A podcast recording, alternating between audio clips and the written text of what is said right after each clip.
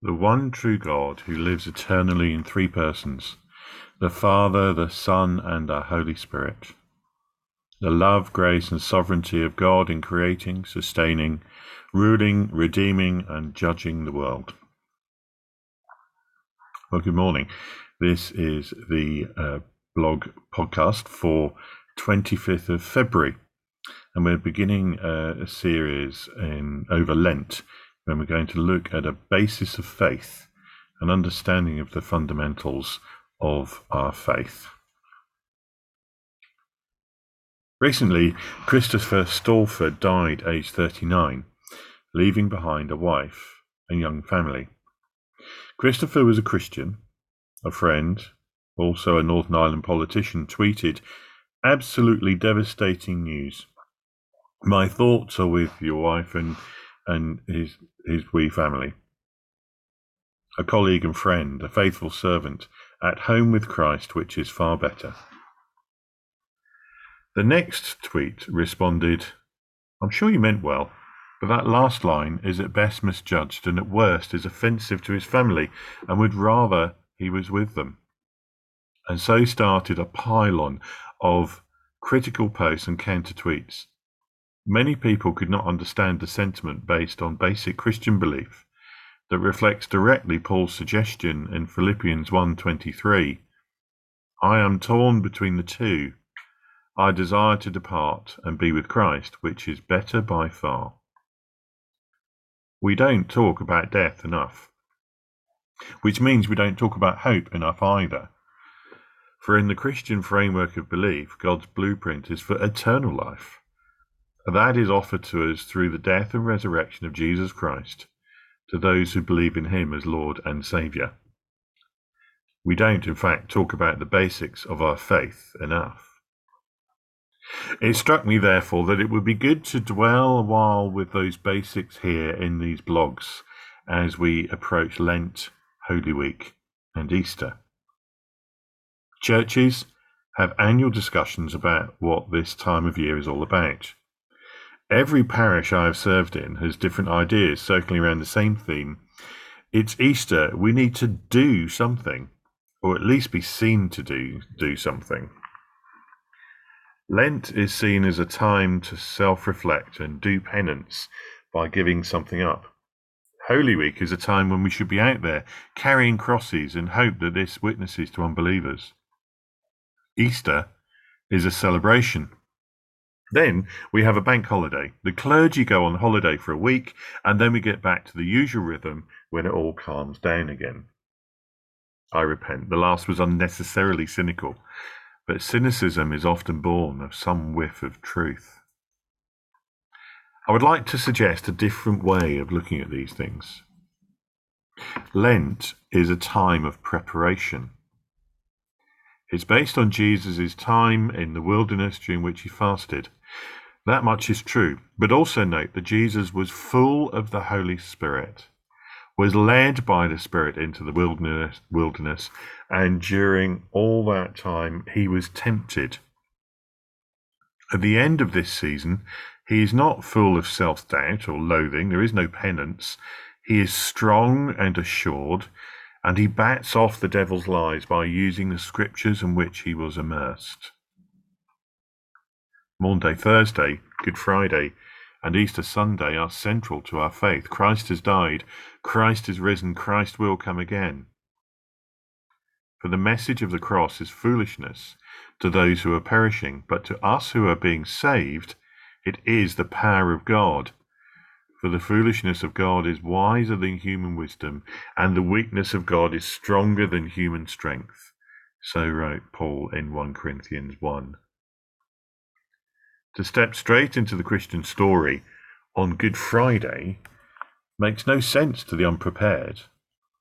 Senseless killing doesn't look like love. Sacrifice looks like foolishness. Silent defense looks like madness. Redemption makes no sense when you don't know that you are a debtor. Victory is hollow when you do not acknowledge the enemy. But to those who know these things, Good Friday is the power of God. Resurrection is the power of God demonstrated, and good news is the power of God shared. My increasing contention, therefore, is that just as the disciples went to the upper room to make sense of these things after the resurrection, we are called at this time of the year to go where the Spirit leads us, immersed in the Word of God, filled with awe at the depth of the sacrifice made for us on Friday, and lifted up with joy at the lifting of the Son of Man on Sunday. Renewed and replenished, so that yet again we can never be lacking in zeal, but keep your spiritual fervour, serving the Lord. Be joyful in hope, patient in affliction, faithful in prayer. In short, I believe that Lent and Holy Week is for the believer, that we may be renewed and re energized for the other 51 weeks in the year where we can share the gospel. Jesus says to the disciples in Luke 24, You are witnesses of these things. I am going to send you what my Father has promised, but stay in the city until you have been clothed with power from on high. Notice that he instructs them to be witnesses, but says, stay. That is Holy Week to the church.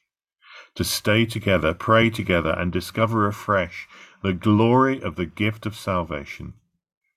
Holy Week is for the church to stay and prepare, and then to go and make disciples of all nations.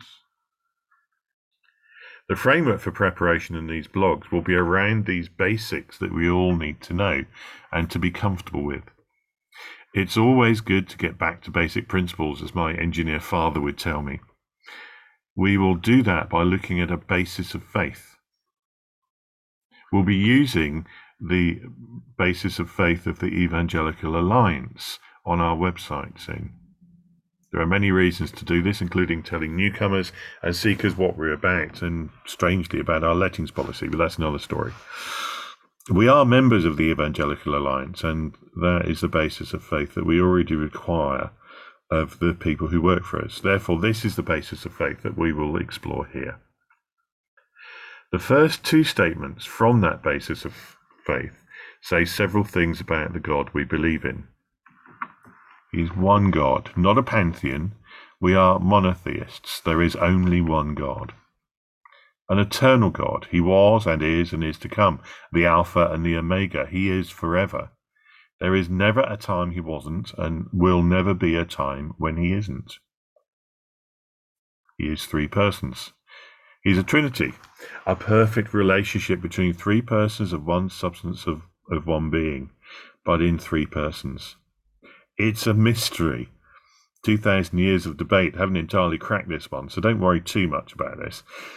God the Father, creator of all, God the Son, one in creation, but also incarnated as humanity, and God the Spirit, God with us until the end of the age to bring us back to God.